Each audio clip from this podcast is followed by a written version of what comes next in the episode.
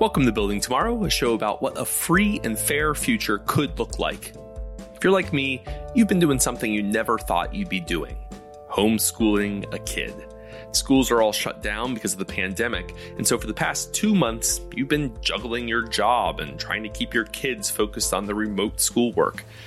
But I've been wondering if there'll be any long term effects from this moment. It's, it's what amounts to a grand national experiment in homeschooling figured I should talk to an expert. I'm joined by Kerry McDonald, who is a fellow and scholar of education policy at a number of think tanks, including the Foundation for Economic Education and the Cato Institute. And she's the author of Unschooled Raising Curious, Well Educated Children Outside the Conventional Classroom, which was published last year by Chicago Review Press. Welcome to the show, Carrie. That's great to be with you. Thanks for having me. What is unschooling. I mean, schooling sounds like a it has good connotations. It sounds like a good thing. So unschooling might sound some of our listeners like a bad thing. What is it? So in my book, I define unschooling really as disentangling education from schooling and seeing schooling as one method to be educated, certainly the most dominant method today, but really thinking about learning and schooling as separate and ways that we can cultivate education beyond schooling, particularly focused on self directed education, really thinking about children's unique interests and gifts and talents and helping to facilitate that. Uh, through community resources, digital resources, which of course we're all accessing now, uh, and other ways of fostering that curiosity and creativity in young children that we see all the time and that so often can be eroded as children go through a schooling system that very often is focused on conformity and compliance. And so, one of the things, particularly as a result of the pandemic, uh, now that so many young people are at home, uh, you know, more than 50 million students in the US, over 1 billion students around the world at home, uh, learning at home during the pandemic. Uh, one of the things that I try to say is to the extent that families can disconnect from their local school and really try to tap into uh, some of these incredible learning resources we have available to us, really reconnect with their children and discover their children's interests and gifts, and then uh, use those as a way to really facilitate that child's learning and, and maybe rekindle some of that natural curiosity and drive for discovery uh, that, again, young children naturally exude. 50, did you say 50 million students or 50 million um, households? What was the statistic there? 50 million students in the US. Wow. Uh, and over 1 billion students around the world are at home, uh, learning at home to varying degrees of connection to their local district, of course, or their local private school. Of course, some schools have been able to ramp up virtual learning more successfully than others. Uh, and in some cases, though, I think families are finding that they have a lot more time, a lot more freedom and flexibility, even if they are tied to a local school curriculum. Um, there's a lot of other time in the day. Maybe their child is getting through that curriculum in a couple of hours uh, because there aren't those distractions that we would typically find in a conventional classroom, which leaves a lot of time for these other kinds of opportunities for discovery. And I have an recent article up at the Cato Institute about all of these free online learning resources that are sprouting during the pandemic um, that really make online learning uh, and discovery so much more of a possibility for so many families. I mean, you see, um, you know, world famous authors and illustrators offering classes and workshops free live streaming during the pandemic. You have 2,500 museums around the world offering free virtual tours of their museums as well as incredible online content that they're generating uh, daily to really help families uh, to discover some new experiences and ideas. So there's just so much to tap into right now to the extent that families can uh, disconnect from these curriculum directives and really explore learning without schooling. Is that homeschooling? What are the differences between what, say, you know, your school district sends you a curriculum you're supposed to walk through with your students? Um, how how does that differ from what we kind of expect from a homeschooling family would do in ordinary times? Uh, how similar is that? I mean, because I, I could see an argument that it's still not full homeschooling because it's not self directed. You're still following a curriculum. Um, how how do you weigh those the, the, the similarities and differences between what uh, we're currently doing because of COVID 19 and what homeschooling typically looks like. Right. I think you're right that what most families are encountering now is school at home, um, virtual school at home, or some other variation of that. That this is nothing like authentic homeschoolers. Um, I'm a homeschooling mother of four children in Cambridge, Massachusetts, and can tell you that what we're experiencing now is nothing like our typical days. Just like everyone else, we are isolated from our communities right now and disconnected from the people, places, and things of our community that really enlivens our typical homeschooling experience. Um, and so this is definitely not anything like authentic homeschooling when young people would be out in their community, taking classes, meeting in groups, gathering with friends, uh, engaging with mentors, participating in apprenticeship programs and those kinds of things. That's just not happening right now for any of us. But I think it's interesting that given the limitations that are on all of us right now, um, I find it surprising that EdChoice just came out with a survey of families coping with the pandemic, and they asked all kinds of questions about, you know, what are how are families dealing with this current environment. They found that more than half of the respondents have a more favorable view of homeschooling as a result of this pandemic homeschooling that we're encountering, which I find really intriguing because if families are um, finding this not to be that unpleasant, then just imagine the real thing when they can actually be out in their communities. So that's a good sign. And and in some ways, um, speaks to you know what I think a lot of families have maybe been considering for a while. Maybe they have felt like the conventional schooling environment for their child has not been ideal, but they haven't been certain about other alternatives, or maybe they've considered homeschooling but have lacked that catalyst, that inertia to really take the leap into trying something else. And now that we are all forced to do something different, it might be just what these families need to see that there are alternatives to school. And maybe some of these families are finding, you know, their child is happier because they're not being bullied in school. Maybe they're calmer because they're able to focus on content that's really meaningful to them. Maybe their love of reading is um, reemerging because they're reading things that interest them and that they're passionate about. And so for some families, this could be eye opening. And even if families um, may not choose homeschooling post pandemic, although I would be surprised that we don't see an uptick in the numbers of families choosing homeschooling, I think it will open their eyes to all kinds of schooling alternatives like virtual schooling options now that they realize that you know online learning maybe isn't so bad. Maybe their child is actually actually thriving in that uh, in that format. Maybe they'll look into virtual schooling or hybrid homeschooling models that already were sprouting prior to the pandemic. And I think we'll see more of these hybrid homeschool and micro school models um, emerging after this is over. To be clear, when you talk about these hybrid models, is, is this the kind of situation where you know you're um, you've decided to homeschool, or in this current moment, being forced to essentially homeschool, um, and you feel comp- competent to help lead your kid through you know basic literacy learning how to how to read how to you know learn their letters do basic math. But there's some classes you just don't feel capable or you'd rather have someone else do the instruction for. And so you dial into a a remote service for higher level science classes or you know trigonometry or, or whatever. Is that what you mean by a hybrid model? What does that look like well, that could be part of it. I mean, homeschoolers, even more traditional homeschoolers, you know, particularly uh, in this digital age, are often taking online classes, advanced placement classes online, and those sorts of things. When I talk about hybrid homeschool models, though, that have really been um, becoming more popular, say over the last five to 10 years, it's really a combination of some at home learning and then having children be present at a building or a learning center or some other kind of environment. And there's both private and public models of this. So, for example, in California, uh, there is the Da Vinci um, Charter School Network in the Los Angeles area where parents are homeschoolers, but their children go two days a week to this kind of public charter school building and learn this project based approach to learning with with teachers and and a, and a charter school curriculum.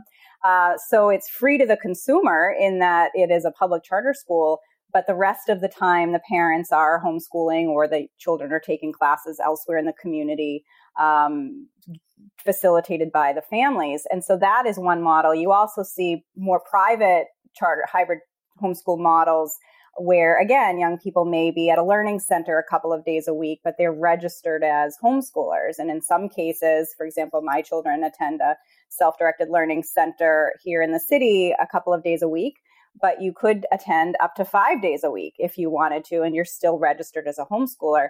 What this does, again, is enable families to tap into the freedom and flexibility of homeschooling and, um, in this case, of self directed education, um, but still acknowledge that some families have two parents who work or have single parent families.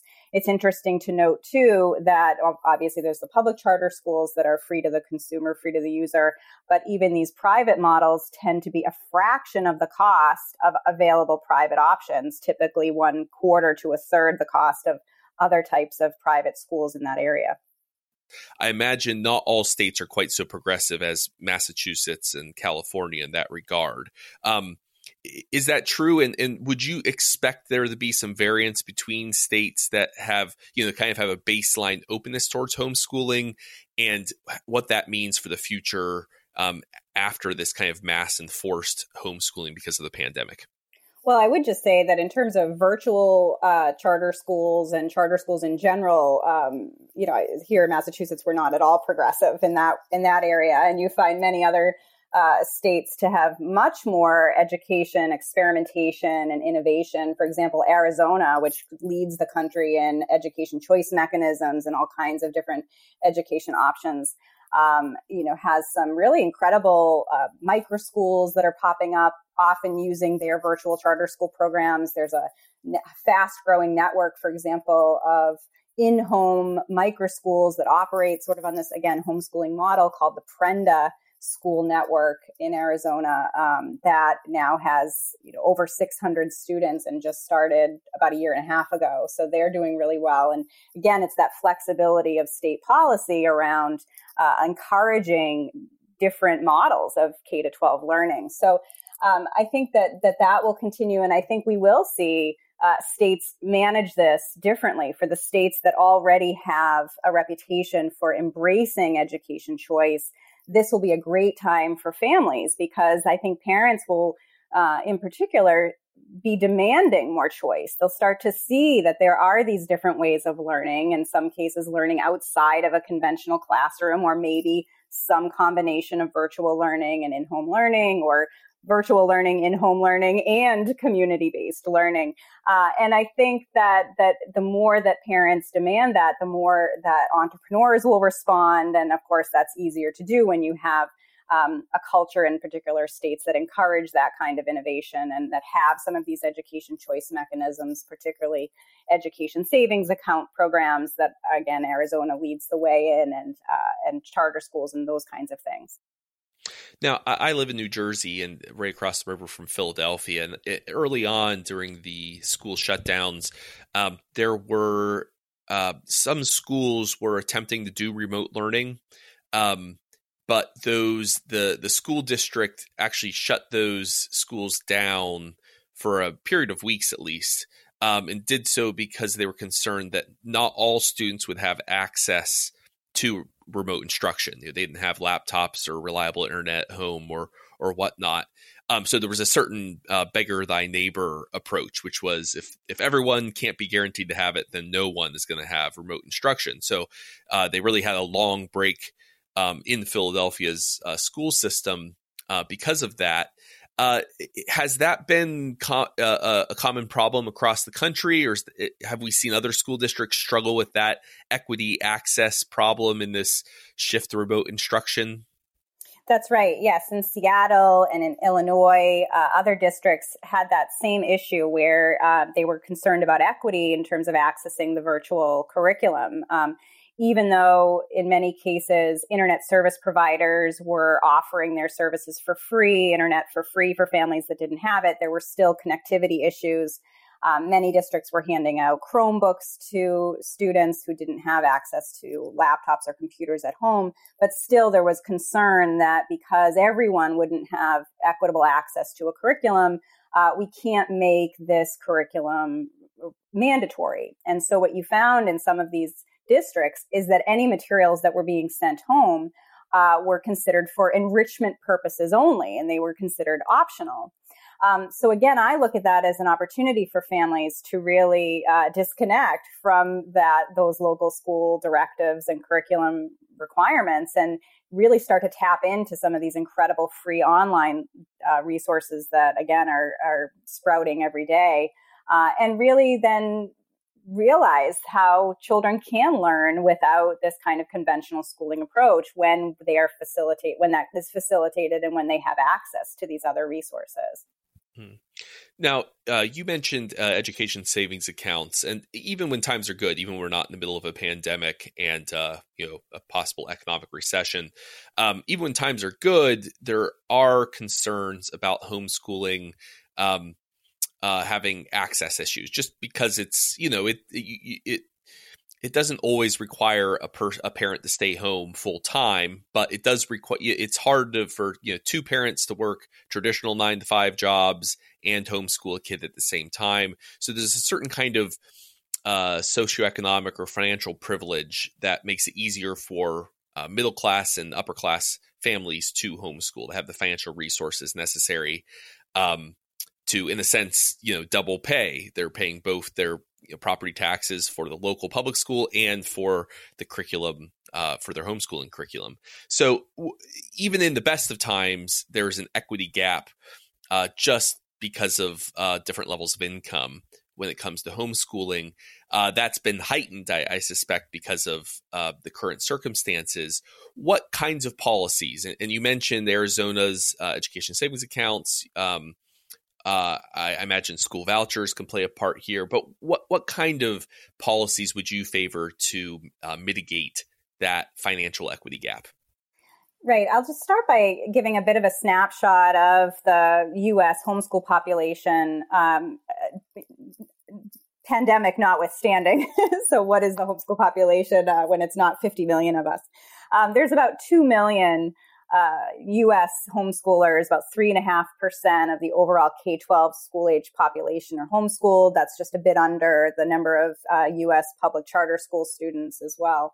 And uh, you're finding that that population is increasingly diverse, demographically diverse, and ideologically diverse uh, different approaches to education and so on. So that that you do find that home, the current homeschooling population really is much more reflective of the U.S. population as a whole, uh, and socioeconomic status would be a key piece of that. Now, I think you're right that more families might take advantage of homeschooling if they had access to some of these education choice mechanisms. And education savings accounts are particularly beneficial for homeschoolers because they do what I'm suggesting here in, in separating education from schooling. So whereas vouchers are enabling parents to enroll in a private or in some cases a public school um, and move their tax dollars from one school to another school education savings accounts really unbundle education and allow families to use a portion of that tax revenue to um, fund tutoring or books and supplies or classes, um, uh, those kinds of things. So other other other um, approaches to education that wouldn't just involve schooling, although tuition could be a part of that, particularly if it's these learning centers or some of these hybrid models um, that would make sense for some of these ESA accounts. Tax credit scholarships are also uh, another way that um, families can access some of these funds uh, outside of schooling and be able to use those toward approved educational expenses. Um, there's understandably, uh, there's controversy even within the homeschooling population around um, education choice mechanisms. Many homeschooling families worry about increased scrutiny or regulation if families were taking advantage of these education choice mechanisms. And of course, the mechan- these mechanisms should always be voluntary, uh, and that uh, you know, I, I, I, can sympathize with homeschoolers suggesting that eh, opening up these um, options to homeschooling families could open up the larger homeschool population to regulation. I think that's a justifiable concern.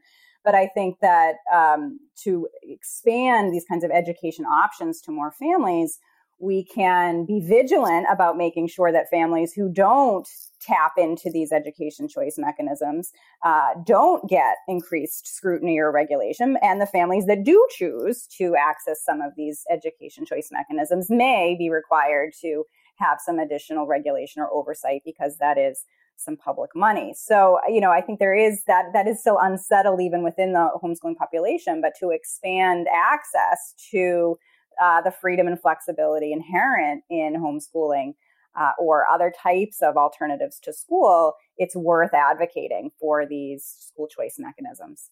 There are also critics of homeschooling who are skeptical of the effects on public schools, either of removing you know some portion of taxpayer dollars through vouchers or of removing high performing students from public school districts. What's your kind of elevator pitch to someone who's skeptical of homeschooling uh, for for these kinds of reasons? Why would you encourage them to have a more open mind towards towards homeschooling? Well, in in terms of uh, critics who say, you know, by removing your children from the public school, whether that's for homeschooling or private school or any other kind of education option, that, and they say, well, that weakens the public school and you shouldn't do that. I would say that I don't think uh, a family should ever have to sacrifice their child's well-being and education for the sake of another child's well-being and education. I think that that's uh, a parent's responsibility, a family's responsibility to look after the well-being of their own children. So that would be, you know, my response to that. Um, and I and I think again, you know, we have to look at compulsory schooling more broadly. That if families are only attending an assigned district school because they're mandated to do so by law under legal threat of force and otherwise would flee, you know, what does that say about the quality um, of that education in that local district? It seems unfair to expect uh, families who currently homeschool um, as, as if that what three three and change percent of the schooling population, they bear the onus for fixing schooling for the other 90 plus percent. I mean, like you have a broken system, and the, the people trying to flee the system are are the ones who get scapegoated for, for the broader systemic problems. It, it seems unfair. right. Well, and I don't think it's just homeschoolers, right? I mean, you have just under 10% of the US school age population in private schools, and then you have um, you know, roughly 6% in charter, public charter schools. And that's all often the same critique of charter schools, uh, is that it's funneling students away. But again, it, it, has to make you look a little bit closer at, um, mandatory district school assignments. And the fact, again, EdChoice coming out last fall with, uh, discovery that while 80% or over 80% of young people attend um, an assigned district school, uh, fewer than 30% of their parents prefer them there. So there's this enormous choice gap uh, in American education. Yeah. Um, now, you've been an advocate for alternative education for quite some time. You, have mentioned you homeschool your, your own children. Where did you first encounter that approach to education? Is that something you've always kind of possessed as a as a thinker, as an adult? What convinced you personally of the need for alternatives? Yeah, you know, I went to uh, K to 12 public schools, uh, never knew a homeschooler, never knew anything about homeschooling or alternative education and broadly. When I went to college, I was an economics major and became increasingly interested in uh, education from the lens of economics, and particularly, in particular, the choices that parents made or could not make regarding education given the sort of government monopoly system of mass schooling. And so I began to take more education classes as an undergraduate. One of these classes, I had a chance to do a research project, independent research project. And I discovered that a classmate of mine had a family member who lived nearby who was homeschooling. And this was in the late 90s. Homeschooling had just become legally recognized in all 50 states a few years prior, uh, by the mid 1990s. 1999 was the first year that the U.S. Department of Education tracked homeschooling numbers and counted about 850,000 homeschoolers at the time. Uh, and I remember, you know, shadowing this homeschooling family for that semester and being completely enchanted by what I saw, just learning outside of schooling, uh, authentic socialization in the community, interacting with people and places uh, in the community. And it was really in stark contrast to that same semester I was doing a student teaching practicum in a local public elementary school. And seeing that contrast, even though I had been through K to 12 schooling, I had never seen sort of outside learning possibilities and uh, uh, conventional schooling in that same um, frame of time. And that was just really eye opening to me. So then I went to graduate school in education policy at Harvard and became more interested in alternatives to school and homeschooling and unschooling and education choice more broadly. Uh, so, you know, master's degree in education policy from Harvard. Uh, at the time, uh, and like you said, this is still a relatively uh, relatively young movement in terms of its uh, legal access in, in, quite quite a big chunk of the United States. Uh, how open were education policy scholars to these alternatives while you were in graduate school? I mean, was there a lot of resistance at the time? Um, what did you encounter? Right. Well, at the time uh, that I was at Harvard, which was right around the turn of the millennium, they, uh, if you were interested at all really in alternative education, charter schools were what you focused on. Um, they were, you know, sort of coming on the scene in uh, having some more broad impact. And so that's where I, I really focused a lot of my coursework and, and some of my internships was in the charter school movement, education choice, school choice area. Um, but as part of that, I always was thinking about homeschooling and unschooling and alternatives to school as part of that broader landscape of educational freedom for families. And it was about a decade later when I, you know, became a mom and was looking at education choices for my own children that I realized that, you know, homeschooling, particularly where we are here in the city, um, is really an expansive opportunity. I mean, I felt like if I were to send my kids to school, their learning would contract. They would end up in the same um, classroom in the same with the same age segregated group of peers, the same static handful of teachers, the same standardized curriculum. Uh, and instead, I really wanted them learning uh, throughout the community, taking classes um, through local museums and libraries and organizations that offer these incredible homeschooling pro- programs um, at affordable costs and uh, interacting with mentors and meeting with tutors for topics that are, you know, interesting to them.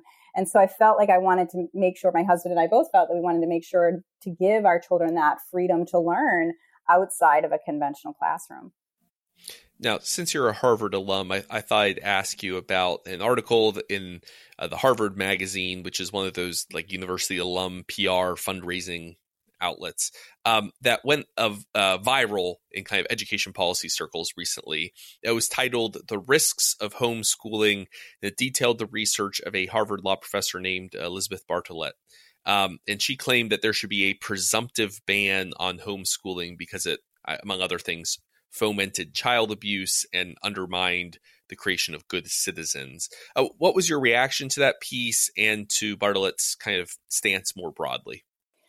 Well, like many people, I was shocked by the Harvard Magazine piece. It's in the May June issue of, of the Harvard Magazine, the alumni magazine uh, and and really focuses on Elizabeth Bartholet's 80 page Arizona Law Review article that she recently published that goes into more detail about her case for a presumptive ban on homeschooling. Um, I wrote a letter to the editor of Harvard Magazine uh, expressing my disbelief at the one sided um, portrayal of homeschooling that's really not at all characteristic of the US homeschooling population today, and I republished that at fee.org.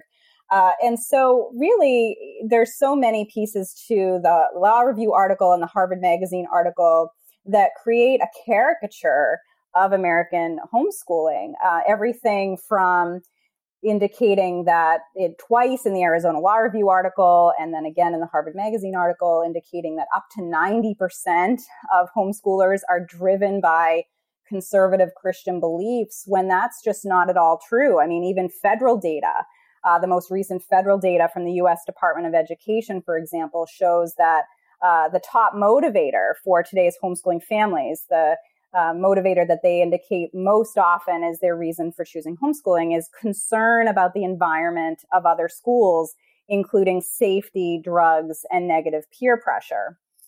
Um, the uh, the number of families indicating that homeschooling for religious reasons was their top motivator was like 16% of the overall homeschool uh, respondents so it's just not backed up by data uh, that that most of these homeschoolers are driven by conservative christian beliefs of course i would also say to that you know even if they were why would that matter? Why would that be a reason for a presumptive ban? And one of the things that Elizabeth Bartholet, you know, makes the, the case for in, in her law review article and in Harvard Magazine is, well, young, you know, young people need to go to public schools so that they can um, learn to be tolerant of other people's viewpoints. And yet he or she is being very intolerant toward um, these other viewpoints. So there's so much there. And then I think uh, it doesn't get into it so much in the Harvard Magazine article, but in the Arizona Law Review article, you can tell uh, toward the end that this is really an effort to sort of shift the interpretation of the US Constitution that has historically upheld the liberty interest of parents to raise and educate their children as they choose. And Elizabeth Bartholet, in her law review article, says that the Constitution, Constitution is outdated and inadequate. And she urges um, a reinterpretation of the Constitution that moves from our historic model of negative rights of individuals being protected from state intervention to positive rights, where the state grants rights and takes a much more interventionist role in individual lives and in particular in the lives of families and children. So I think there's so much more uh, to this particular uh, policy recommendation than just homeschooling historically, I mean, there's a, a whole back story of attempts to use the public educational system to su- to suppress uh, ideological and political dissent and to create a certain vision of the American of the American citizen, of the American family, of the American community. Um, you know, the efforts. So once upon a time, this meant preventing uh, the concern was not so much, you know, I don't know, evangelicals or Protestants uh, like it is now uh, in terms of opposition to homeschooling today. It was concerns about uh, Catholic parochial schools, right? That we need to keep to be a good American means to um, not be Catholic. So if we force Catholic parochial schools to close, we force uh, Catholic families to send their kids to Protestant run public schools, to use the Protestant version of the Bible. Well, that's how we can create good American citizenship. So I find that whole appeal to what does it mean to be a good citizen? We need to use schools to promote citizenship really quite insidious and drawing on a, a long history um, of of kind of questionable questionable use of public schools uh, to suppress people who don't quite fit in. You know, uh, uh, cultural, religious, uh, minorities. Um, so I, I, found that that part of it was disconcerting when I looked over her Arizona Review article. But I suppose she's correct that public schools can be a tool to create a certain kind of citizenship. But whether or not it's a citizenship that we should um, admire, whether that's a project we should be part of, is another question. Well, although I would I would argue that public schools may not be doing a great job of that. I mean, the University of Pennsylvania uh, came out with a study in 2017 uh, surveying adults and various civics um, content, and they found that 37% of Americans could not name one right protected by the First Amendment of the Constitution. They couldn't name one. Uh, you know, so it's our, and then we look at our recent NAEP scores, uh, the National Assessment for Educational Progress, often called the nation's report card. Um, you know, two thirds of young people in fourth and eighth grade uh, are not proficient readers, and their civics is even worse. Uh, very few students are are uh, are excelling in physics or proficient in any kind of um, understanding of, of government and, and civic life. So you know, I would take issue with the idea that somehow public schools are where young people will learn these skills. Um, when in fact, a lot of research on homeschoolers find that homeschoolers are the ones who are often uh, more tolerant and have more respect for divergent viewpoints.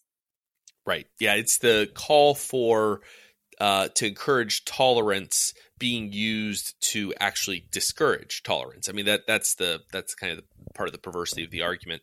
Um, I that that's so one thing that struck me as I was reading uh, Bartholet's uh, uh, article was her appeal, both in Harvard Magazine and in her uh, Arizona Law Review piece. Um, was the appeal to Tara Westover's book, which is very well written. Um, read it myself. Uh, uh, educated, and so what was striking to me was uh, the similarity. I mean, it's a coincidence, I suppose, but similar between the book titled "Educated" and your book titled "Unschooled." Um, so you know, there's a, a certain uh, similarity in, in language there. Um, what was your take reading Westover's book? It's it's gotten a lot of you know has a large readership because it was a you know a bestseller. Um, and why do you think uh, Bartholet's taking very different lessons from that story than I think a lot of homeschool homeschooling advocates do? Well, Westover's book is phenomenal. It's been on the New York Times bestseller list now for 115 weeks. It continues to be um, a popular book, and and it's just beautifully written, just a, a compelling memoir, really, of her experience um, you know, she, her story really, it lives on the margins, um, you know, certainly of homeschooling, but even within her own religious community and their own kind of ideal ideology. Uh, very much on the margins. And yet, you know, here is this woman who uh, ends up being incredibly successful, goes on to college, goes on to get a doctorate from Cambridge University, writes this best selling book. Two of her siblings also have doctorates um, you know, clearly her childhood was um, very, very challenging, many cases abusive. Uh, and it is odd, I think, to point out this one anecdote that's so clearly on the margins uh, as you know, Bartholet's kind of rallying cry for why we need to have a presumptive ban on homeschooling.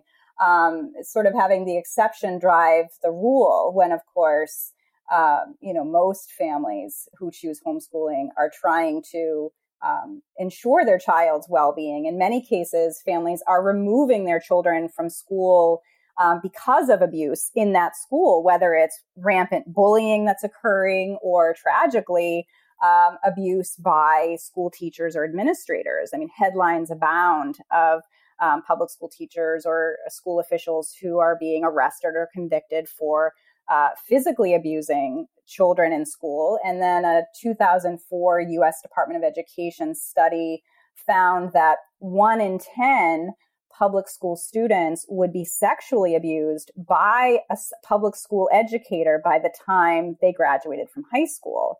Um, so this again, this idea that public schools are somehow safer and more nurturing, uh, and that's why we need to ban homeschooling is simply untrue. And we need to re- make sure we're retaining that exit ramp uh, in homeschooling for families that are removing their children from these abusive school environments. There is a, I suppose it's a, a habit of thought. It, it, it sometimes feels like uh, critics of homeschooling and advocates for uh, mandatory public schooling. Um, there's a mindset that uh, rather than schools existing to serve children and families, uh, that families and children exist to serve the interests of the school. Therefore, you can't take children out of the school system because it might hurt the school system's finances or their performance. Um, but that seems to have the order of operations backwards. Um, have you encountered that mindset uh, anywhere else? Well, I mean, I think it, it is peculiar that even uh, in the Harvard Magazine article, uh, Bartholet explains that she's concerned about, quote, authoritarian control of children by their parents. And yet you could argue that there is um, a lot of authoritarian control of children through um, government school systems as well. Not to mention how authoritarian it is to um, call for a presumptive ban on homeschooling. Uh, you know, so so I think that that that's another uh, contradiction in Bartholet's piece. And there was just a, a wonderful rebuttal um, by Patrick Wolf and Angela Watson and Matthew Lee of Bartholet's Arizona Law Review piece that was published um, in Education Next, really uh, taking apart the argument and, and pointing out so many of its flaws. Mm, excellent. We'll have to put a link to that in the show notes so uh, our listeners can can read uh, read both if you want. You can read both Bartholet's piece and uh, the rebuttal.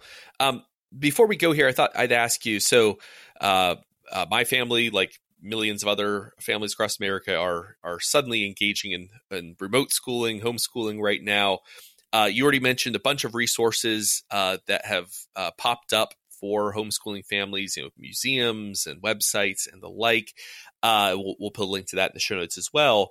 Um, do you have any other practical advice that you've learned after homeschooling for years that you can impart to those of us newly embarking in this adventure?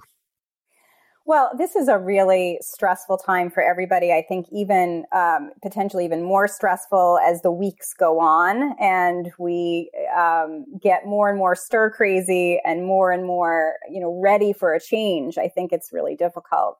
Um, to the extent, again, that families can disconnect from schooling uh, and really enjoy time with their children read books together or watch a documentary together. There's many free documentaries that are now being streamed. Um, and linger over breakfast, go for a walk outside together. You know, those are the things that I think families will cherish. They won't, um, you know, I think the important message I like to to say is instead of focusing on learning loss during the pandemic, which are a lot of headlines are, you know, making it sound like this is an educational calamity. And there'll be the Washington Post saying a whole generation of young people will be set back because of this time away from school. I disagree. I think uh, we should focus instead on what is gained during this time, not only in terms of learning and using a lot of these incredible online resources, but in terms of reconnecting as a family, um, you know, remembering that this is a historic moment for all of us, but in particular for our children. This will really define their childhoods and shape their future for decades to come. And so if we can acknowledge that there's so much learning and so much to experience during this time at home, um, and time of social distancing, uh, then I think that it'll take the pressure off and make it a much more fulfilling experience for families all over. To go out to like 10,000 feet, what do you think the effects of this kind of grand national experiment will be for the future of homeschooling? Well, I think we're really positioned for a dramatic education transformation. I think of um, Terry Moe's book, the politics of institution institutional reform. Terry Moe's out of uh, Stanford writing about the impact of Hurricane Katrina on New Orleans back in 2005 and how that massive disruption to the city and in particular to the public school system led to New Orleans becoming an almost all public charter school system. Uh, and he argues that that really couldn't have happened if it hadn't been for the level of disruption caused by Hurricane Katrina that really broke down a lot of these sort of bureaucratic and institutional um, fetters that had eh, prevented a lot of change or education experimentation in that city. So I think we'll see much more of that. Some of it will be by necessity, of course. I think we'll continue to see districts improving their virtual learning capacity uh, and delivery mechanisms. I think that even if schools are reopened this fall or, you know, whenever they reopen, there will still be uh, some children who may not be attending those schools. For example, if they perhaps live with elderly grandparents, uh, they may not be um, going back to school, or there may be staggered attendance policies to allow for social distancing in schools. So I think we'll still see certainly at the K to 12 public school level much more in terms of digital learning and these um, virtual learning possibilities. I, I, think along those same lines, a lot of the stigma around virtual learning will go away just because we're all doing it now. You know, I mean, I think adults are getting more comfortable working from home and and being at home, uh, and that might also, you know, transfer over to their children as well. And there may be more of this openness to explore some of these virtual uh, schools, whether they're private schools or public schools. I think of one in particular is the Arizona State University Prep Digital, ASU Prep Digital, which uh, is a high school program uh, affiliated with Arizona State, all online, that allows young people to take uh, a dipl- get a diploma, take classes, high school classes heading towards a diploma, while also accumulating college credits. So they're graduating all online, graduating with a high school diploma affiliated with Arizona State, as well as getting college credits to either use at Arizona State or to transfer to any other college or university, which of course defrays the cost of college. Uh, this is free for students in Arizona. It is uh, low cost for out of state students. And I think families will start to look at more of these options and say, wow, you know, this is a, a great alternative and my child seems to be thriving. Uh, let's look at these other, uh, uh these other possibilities. And I think other programs like the ASU Prep Digital will begin to sprout as well. I think also we might see um, a resurging interest in these micro schools, sort of smaller um, more personalized schools because of the social distancing requirements that will be in place in these larger uh, public schools. I think there may be more interest in that. Forest preschools or outdoor kindergarten programs might also become um, more popular as again families are looking for other ways to learn so it'll be interesting to see what happens and i think finally i'll just end by saying that because um, there there's a lot of speculation that virtual working, uh, working from home, will continue post pandemic as employers and employees see benefits to that. Uh, I think that that might also open up some more flexibility for families to look at these other options. That if they're not required themselves as workers to go to a building all day long, uh, five days a week, that they may be able to expand some of that freedom and flexibility to their children for their education as well. Now, Arizona's come up a lot in our conversation. Um, why has Arizona seemingly led the way in terms of um, openness to homeschooling educational alternatives, programs like uh, ASU Prep? Uh, why have they been such a success story? They have a real culture of valuing education choice. Their uh, legislative policies have focused around expanding charter schools and expanding school choice mechanisms. Florida is another state that leads the way in terms of education choice. And I think those are the, the states that we'll see uh, continuing to offer many of these experimental models. They're not afraid to invent new ways of learning and then realize that there's tremendous demand for that uh, from parents. In the end, I honestly don't know whether more families will end up homeschooling because of COVID 19 or not, but I do hope the experience helps people realize that there are alternatives to the way we currently educate our children. There are parents who feel locked into failing school systems all across this country, and we should, as a society, push for options that can provide kids with a better, fairer, and more equitable education. Next episode, I'll be talking about COVID 19's effects on colleges and universities with contrarian economist Bryan Caplan. But until then, be well. This episode of Building Tomorrow was produced by Landry Ayres for Libertarianism.org. If you'd like to learn more about libertarianism, check out our online encyclopedia or subscribe to one of our half dozen podcasts.